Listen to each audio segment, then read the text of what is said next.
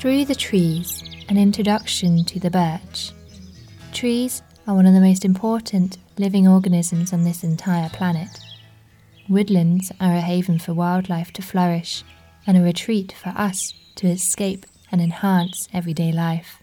The name birch comes from the old Proto Indo European language Bhereg, spelt B H E R E G, which means to shine bright white, just like the bark of these trees.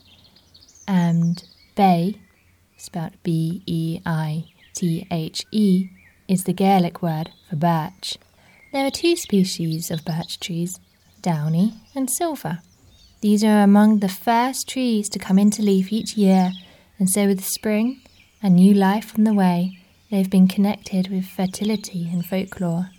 So when the glaciers of the last ice age receded about 11,700 years ago, birch trees would have been one of the first to recolonize. They're both fast growing and are known as pioneer trees.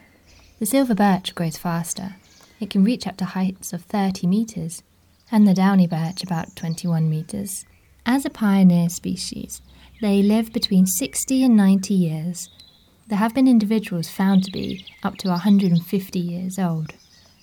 The trees are quite skinny. Their trunks are not normally wider than 40 centimeters in diameter.